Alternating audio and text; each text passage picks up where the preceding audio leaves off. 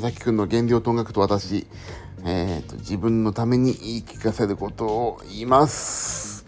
えっ、ー、とですね、意外とやんなきゃな、やんなきゃな、と思っていることってやってみると、すごい短い時間で終わるなと。そんなこと多いですね。なので、後回しにしないでとりあえず手をつけてみるっていうのがいいと思いました頑張ります。じゃあまたお会いしましょう。